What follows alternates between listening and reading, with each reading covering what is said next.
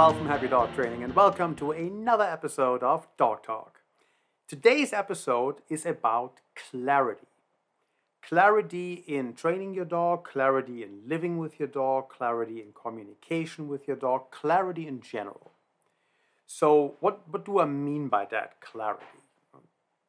So, generally speaking, and this applies to everybody, this is not dog specific now, every being functions best when the parameters of interaction are understood. If you, I, anyone can predict the outcome of your actions in an environment, you're going to be far more at ease than if you can't. If you're in a group of people and you share a thought, and you know that in this group of people you're in, people will listen and engage with you that will put you at ease in doing that. If you're in a group of strangers, you may not speak up. You don't know what the reception will be when you do so. You have no clarity about what's going to happen next. So maybe they ridicule you, maybe they listen, maybe they don't. You have no idea, right? And then it depends really on a lot of factors if you're going to do it anyways or not. But clarity in your environment, clarity about what's going to happen next when you do something makes a huge difference in your comfort level anywhere. So let's take an extreme example like someone, let's say an electrician who works for the power company and he works up there on the power poles and there's millions of volts going through those lines. There's millions of volts and amps that will kill you running through those power lines is the guy standing up there or hanging up there on his equipment almost having a heart attack when he goes to work every day? No, he's not. He understands his job, he understands what's safe up there, he understands how to do everything correctly, he understands the risks and what, what he can and cannot do, what he needs help with, what equipment's needed to do it correctly and safely, how to turn it on and off. Like he has complete understanding of everything he's looking at and how to do it correctly. He just has to pay attention to doing it correctly, but he knows how. He knows if I do this and I do that, I will be safe. I'm not an electrician, obviously, but it's about understanding the parameters of interaction in this context. So, whenever the parameter of interaction understood, anyone functions better. That should be pretty straightforward. Right? Um, I mean, another example, I think I had another podcast I mentioned. Let's say we have a room, and I'll send you into that room, and when you step on certain places, you're gonna get an electroshock. But you have no idea what those places are. You just wander in there, and every step you take is like you don't know if it's gonna happen or not. Um, it's gonna be pretty stressful to live like that or to go through this room. Same room, same scenario, but we're painting white and red areas on the floor so you know we can safely step. White safe, red's not. We're telling you, stay on the white, you will not get zapped. If you step on red, you will get zapped. You can now walk through this room perfectly, you don't have a problem. You're going to be careful, you don't want to step on the red, but you know exactly where to go. So you now have clarity about your environment. Even a room that per se could be unpleasant has now become clear in terms of what is and isn't safe.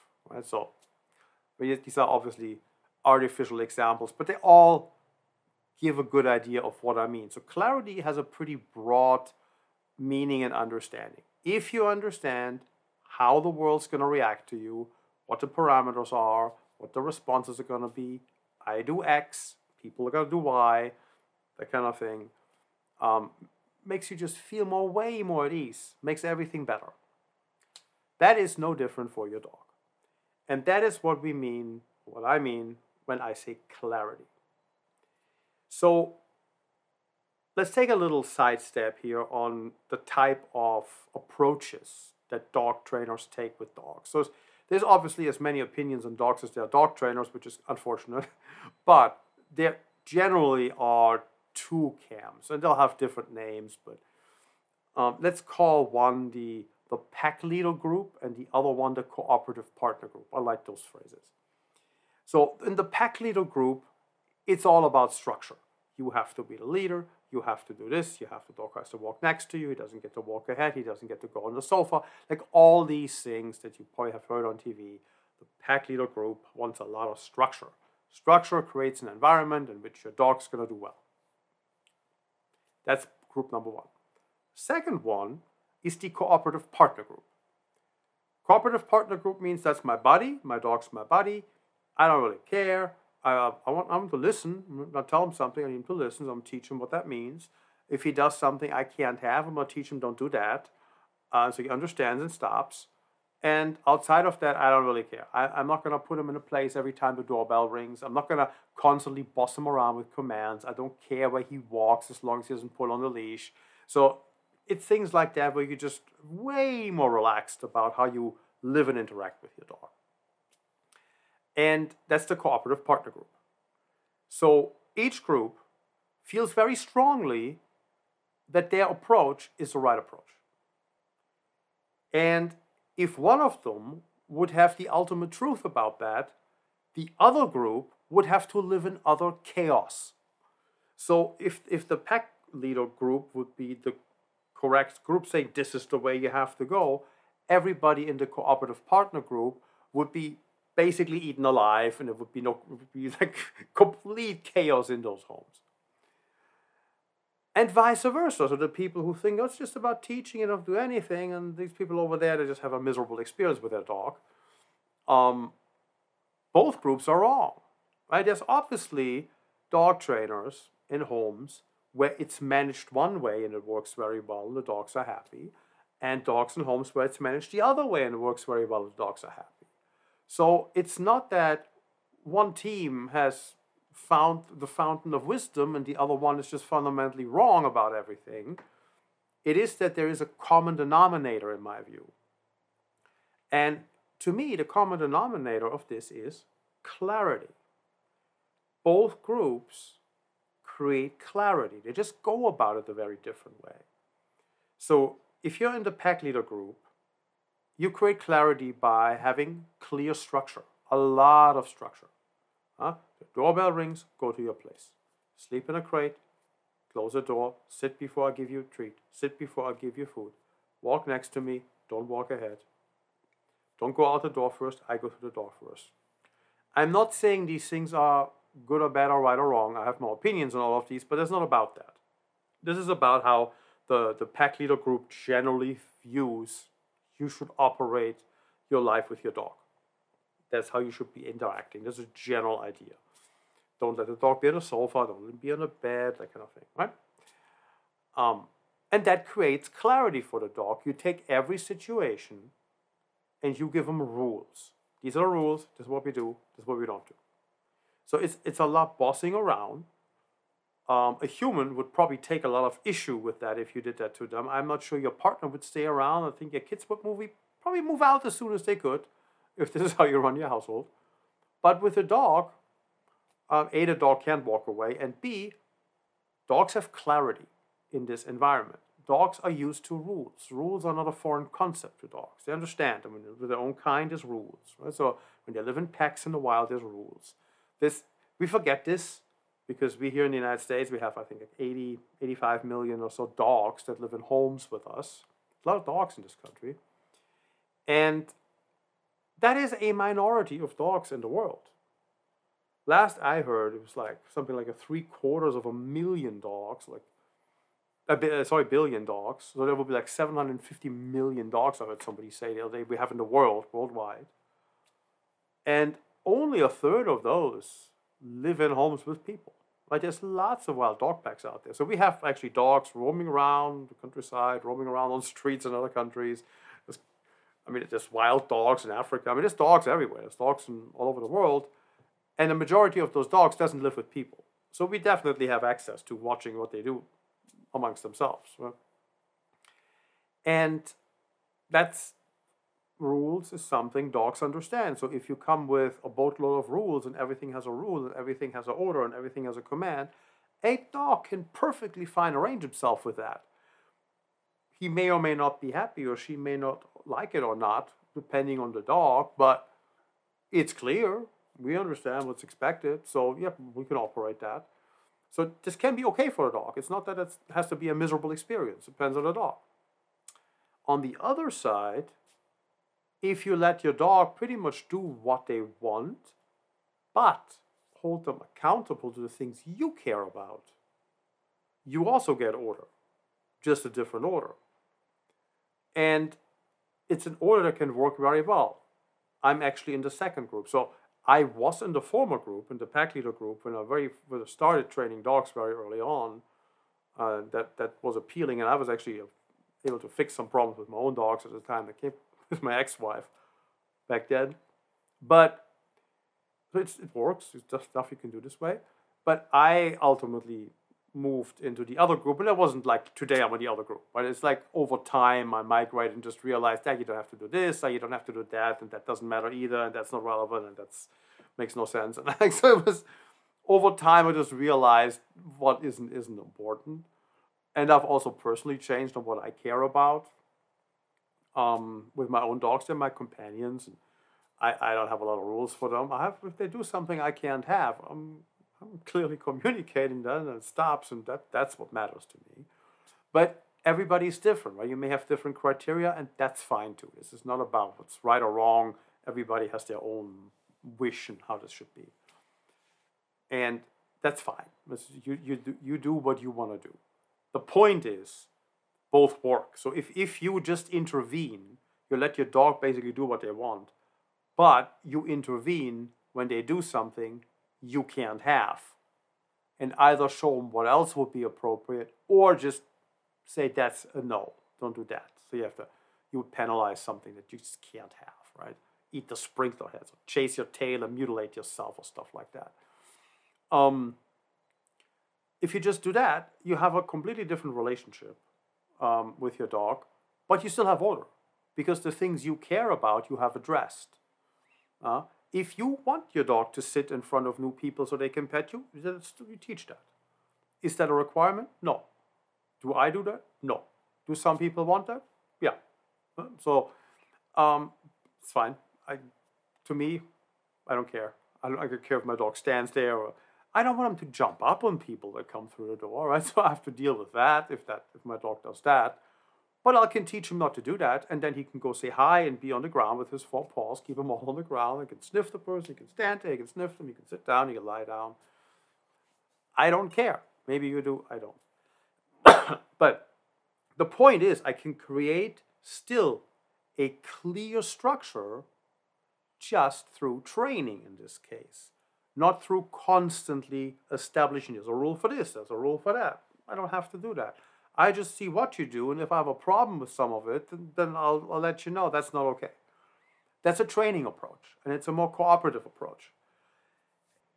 The, the cooperative partner group is the one establish some training, teach the dog to make good choices, uh, make good choices at liberty. You intervene when the dog makes a poor choice, and sure, well, that's not okay. You can't do that. Outside of that, well, pick something else. You know, it's um, if you make a poor choice again, we'll have to tell you that's not okay either.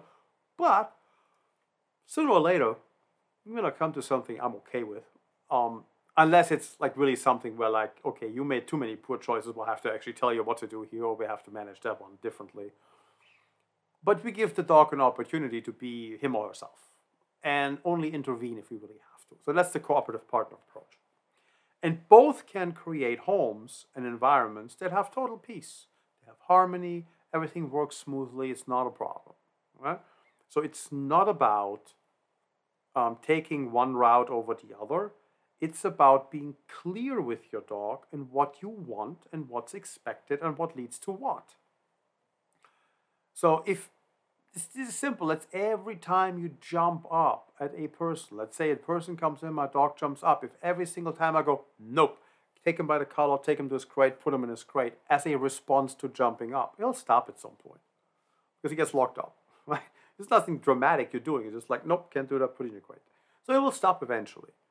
I'm not saying that's the fastest way of doing that. I'm not saying that's the best training approach, but it'll eventually work out because the dog's going to pick up on that. That's the response to jumping up. Okay, I don't like it, so I'm not going to do it anymore. Um, it's about creating an environment in which your dog can understand what you're asking. So let's give me give a couple of other examples on this. Um, one thing that people say a lot in a context where it doesn't make sense is the word down. Let's say your dog's lying on the sofa and you tell him down because you want him off the sofa. If you taught down means lie down, that makes no sense. That is not clear. That is not clarity. That is confusing. I'm lying down already. What are you talking about? Uh, oh, the sofa is the problem. But, but that lets me on the sofa. Why can't I be on the sofa? so you have you have to be clear in what isn't isn't okay and communicate that appropriately. It could be that one person in the home likes the dog on the sofa with him. They can put their head in their lap and they scratch him. They lie there, while the other person doesn't like the dog doing that with them. You can totally teach them. You can do it with me. You can't do it with her, with them. That's fine, as long as it's consistent and clear. So you just have to teach it in a way that is clear. and You can't use and confuse command words that you have taught. So if the dog jumps up at the person, down is the wrong command. Down means lie down on the ground. The dog's excited right now. That's not going to happen, right? Unless it's a really classic conditioned response, you're not going to get it down in this jumping behavior. It's just not um, the best approach to go about that. And that's not what you really want either. You don't care if he lies down. You care about him not jumping up. So train a different word or teach him to not do that to begin with, and you don't need to even tell him. So create clarity about what does this word mean? What does that word mean? What's this command? What's that command? Does sit, when I tell you to sit, what does that mean? Does that mean you just put your butt on the ground briefly and that's it? Or does it mean put your butt on the ground and stay there until I tell you otherwise and it doesn't matter if I move around. It doesn't matter if I move out of sight. It doesn't matter what I do. It doesn't matter if you hear something. It doesn't matter if there's cookies dropping on the ground. It doesn't matter. None of that matters. If I say stay, sit, you have to sit. You have to stay there until I tell you something else. If you teach that, you have what's called literal obedience. The dog understands sit means put your butt down and stay there. It's all included in this one command. Stay there, ignore things can be part of just sit. So now there's clarity about sit. It doesn't mean you get to lie down. It doesn't mean you get to walk away. It doesn't mean you can get back up when you feel like it. Nope. It means stay there. sit and stay. Or same with the down and stay. Right? So you have to create clarity around what that command includes and what it doesn't include. And if you, let's say you teach the dog has to stay there but you've never shown him that you walking away from him in that situation is still part of that picture. Then to the dog, that isn't clear. And he may make the assumption that walking, when you walk away, he should follow you. Because he normally follows you and you don't like you like that. You've always shown him that you like when he follows you. Now you're walking away. Maybe he wants to follow you because he's used to doing that. Or he just likes following you. And you have never explained to him, no, when I sit down, you don't follow me. When I say down, you stay there until I come back. Or I tell you to come or say something else. But staying there when I walk away is part of that command and that picture. But you have to include that in the training. So if you don't include that in the training and the dog makes the wrong assumption, you have to clarify. It's not that he makes a mistake if he doesn't know that that's part of it. But you have to teach that first. So that's also part of clarity. And it's only clarity if the command is very clearly defined. So you should think about what does my sit actually mean? What does my down actually mean? What does my place actually mean? What, what, what are the commands when I say them? What do I expect my dog to do or not do anymore when I say a specific command word? Think about that, right? And train accordingly and then generalize accordingly and discriminate accordingly and create fluency around that accordingly. So if you, if you don't make these components that you would like to be part of a sit part of the sit doing training, your dog can't know. And then if they make the wrong assumption, you can't get mad at them. You just have to realize, well, I didn't include that. Now we need to include that. We need to add that. He needs to learn that's part of it. So it's not about that he now breaking the command he doesn't understand that staying there is included when you walk away. Uh, so it's it's part of the, te- the training process. You have to during the acquisition stage make sure you include that. And that's again clarity. So clarity in commands has to include all the components that, that you want to be included. And everybody will have different requirements, and that's fine too. There's not like it has to be this for everybody. It doesn't. Right? So it has to be that what you want it to be. And ultimately, it's your home. So what, what you want to do in your home is also up to you. I, I don't even know how many people have asked me this over the years or um, commented on how happy they were that I said something about it, about the jumping or being on the sofa or being on the bed. Well, I mean, you're probably going to say, I can't put my dog on the bed, but can I, is that really true? I, I like him on the bed. So, okay. So my first question is then always, is he doing something bad while he's on the bed? Is he biting your ankles or something like that? And the answer is no, he just lies there. I say, okay, well, then you don't don't worry about it. He's fine. Have him on the bed. Then if he behaves himself there properly, then there's no harm done. Um, this is this is something another quote I remember from my friend Chad Mackin. Um, it's not a problem unless it's a problem. Uh, so if it's not a problem, don't worry about it. Um, can my dog be on the sofa? Hmm, your choice. Just because you let him up on the sofa doesn't mean he's going to eat you alive now at night in your sleep because you're no longer the pack leader, right? I mean, that, these are these are these ridiculous things that have creeped into dog training at some point that make literally no sense whatsoever. It's like dogs, wolves, they all pile up together to keep warm in the wild. They don't care who lies where. They, they get together to keep warm. So it like these ideas that have been instilled into the general population through mostly TV shows, I'm assuming, are silly. They're absolutely silly. Um, it, it makes no sense. Like, the dog can't be up there, the dog can't be up here. Why? Is he doing something bad? No, then who cares? It's not about, it, it, you don't have to boss everybody around all day long. What kind of life is that? But I digress. So, um, we'll talk about clarity. So, hope that makes sense in terms of um, clarity for commands, clarity for instructions, clarity with walking. Where do you want me to be? How close do I have to be? Can I sniff? Can I not sniff? Can I take a pee break? Can I not take a pee break? How close do I need to be? How long is the leash? Like all these things are part of a training process. We teach our dog what we expect from them. So, example, something I do in training. So our board and train program, I usually teach two types of walking with your dog. One is a formal heel, and formal it's not that formal. So I, am I'm, I'm not looking to have the dog look up at me like in a focused heel.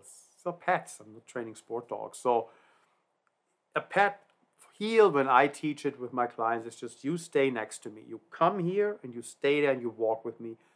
Um, yeah, you, you don't sniff, you don't pee, when you're in a heel. But this is not how I tell people to walk their dogs through a park. That'd be silly. Right? This, this is an emergency kind of walking where like, no, you need to come here right now. I need you by my side because I don't know what that dog's gonna do. There's a bicycle coming, there's a person coming. We need to respect their space. I need you here by my side, so that's why I'm gonna put you in a heel for a moment. Right? And then we're gonna heel you there, go past the obstacle over there, and then we're gonna go back to a more relaxed operation. And that is the other thing I teach in my training program is um, the loose. So loose has only two rules. Um, the dog gets a six foot leash in this, uh, on this command. And there's only two rules to that. Do not pull on this leash and don't make me trip. so if the dog gets like tangle, tries to tangle me up or walk around me, stop that. Uh, I'm not going to let him do that. Or, or pulls uh, or stays behind and drags back. No, he has six foot of leash to operate the world with. And I will take breaks and I will let him sniff and I will let him drink and I will let him do all kinds of stuff. He's supposed to be a dog and enjoy himself. But he doesn't get to pull on the leash. I usually stop and let them do things because they're supposed to. Um, it's good for them. But that's the other command I teach. So there's heel and loose. So there's two walking commands I teach, and I'll te- tell people this is what you do. Heel is what you do and you need control, and outside of that, walk your dog with loose and let him be a dog and enjoy himself. Um, put him back in the heel here and there if you need to, and then back to loose right after. But that creates clarity of like, well, a heel you don't get to sniff. In a heel you have to stay here. In a loose, I can sniff, I can pee, I can fall behind a little bit, and maybe he moves me or maybe I doesn't. But these are the parameters of, of walking on these two different words. And we're creating clarity around that. So clarity through commands gives you ultimately what you want, but it's a little bit more work than just constantly trying to control and manage everything, which is more like the pack leader approach, um, which I find less and less appealing the longer I do this and the older I get. But th- those are generally the camps, right? And clarity is what connects them. Clarity is what makes both of these approaches work. And clarity is what makes the dog, puts the dog more at ease too. Because again, if you understand the parameters of interaction, if you understand what's expected, if you understand what people want and what they will do when you do something, all of that puts you at ease. You understand your environment, you understand what's going to go, what's going to happen, hmm, and how things will progress. So that's clarity. It applies to training, applies to living with your dog. The more clarity you create for your dog about their environment, and how you expect them to behave in it, however you go about it. The more clarity they have, the better that's going to go. And I would encourage you to only intervene if you actually have to, and otherwise let them be their own their own person or their own dog, so to say, their own person. But um, good. So that that's what I wanted to share on clarity. It's actually also an article that I published in a, a dog training magazine like a couple of years ago I submitted it and they, they, did publish it. Um, and it's the the things about that is and the, the way my thinking around this was shaped includes several dog trainers. So this is not just um, something I just dreamt up yesterday. And I couldn't tell you um, which ideas came from whom at this point because it's been like my, my transition from one to the other has been um, a, a, long time, a, lo- a, long, a long process over many years. It just like naturally occurred.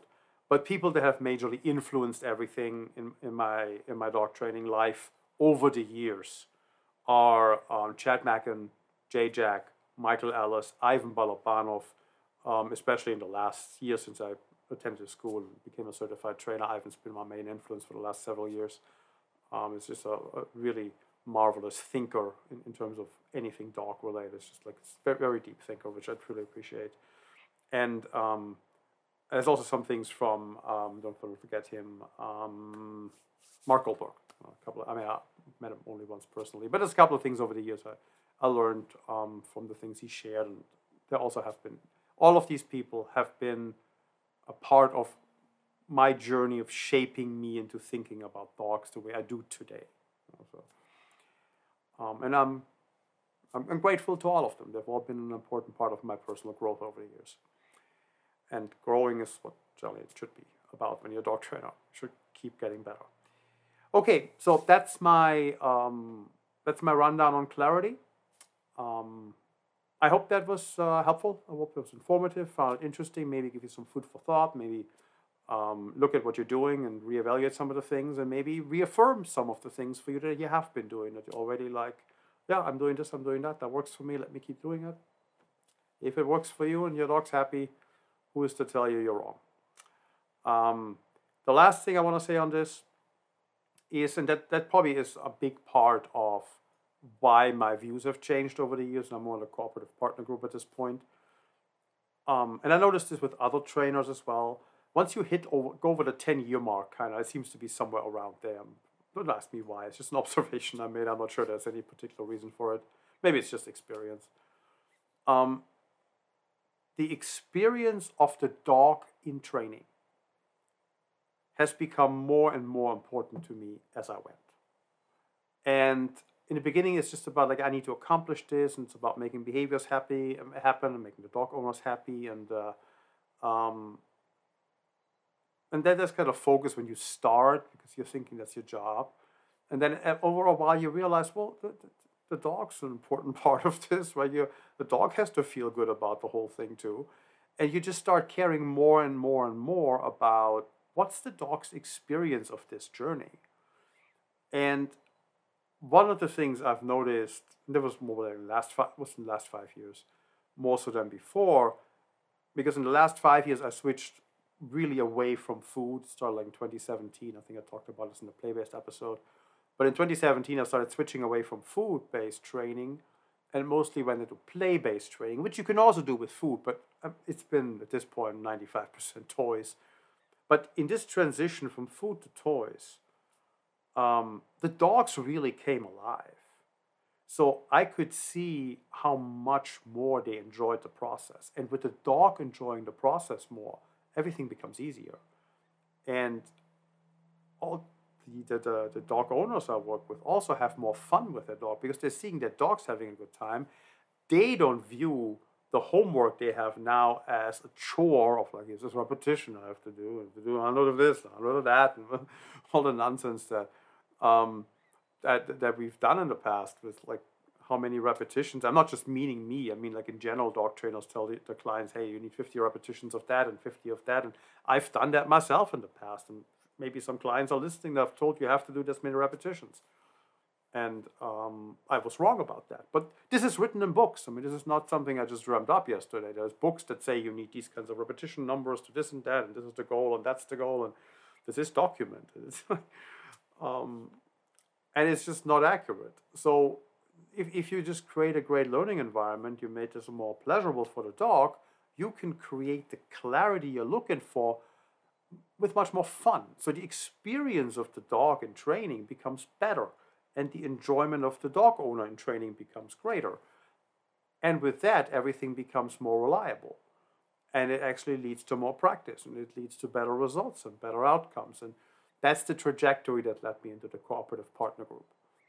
Um, just seeing that transition from one to the other and just seeing the effects on the dogs. And um, yeah, you just, when you see the impact you can have, um, you just want them to have the best experience in training. So I care about how the dogs feel about the process.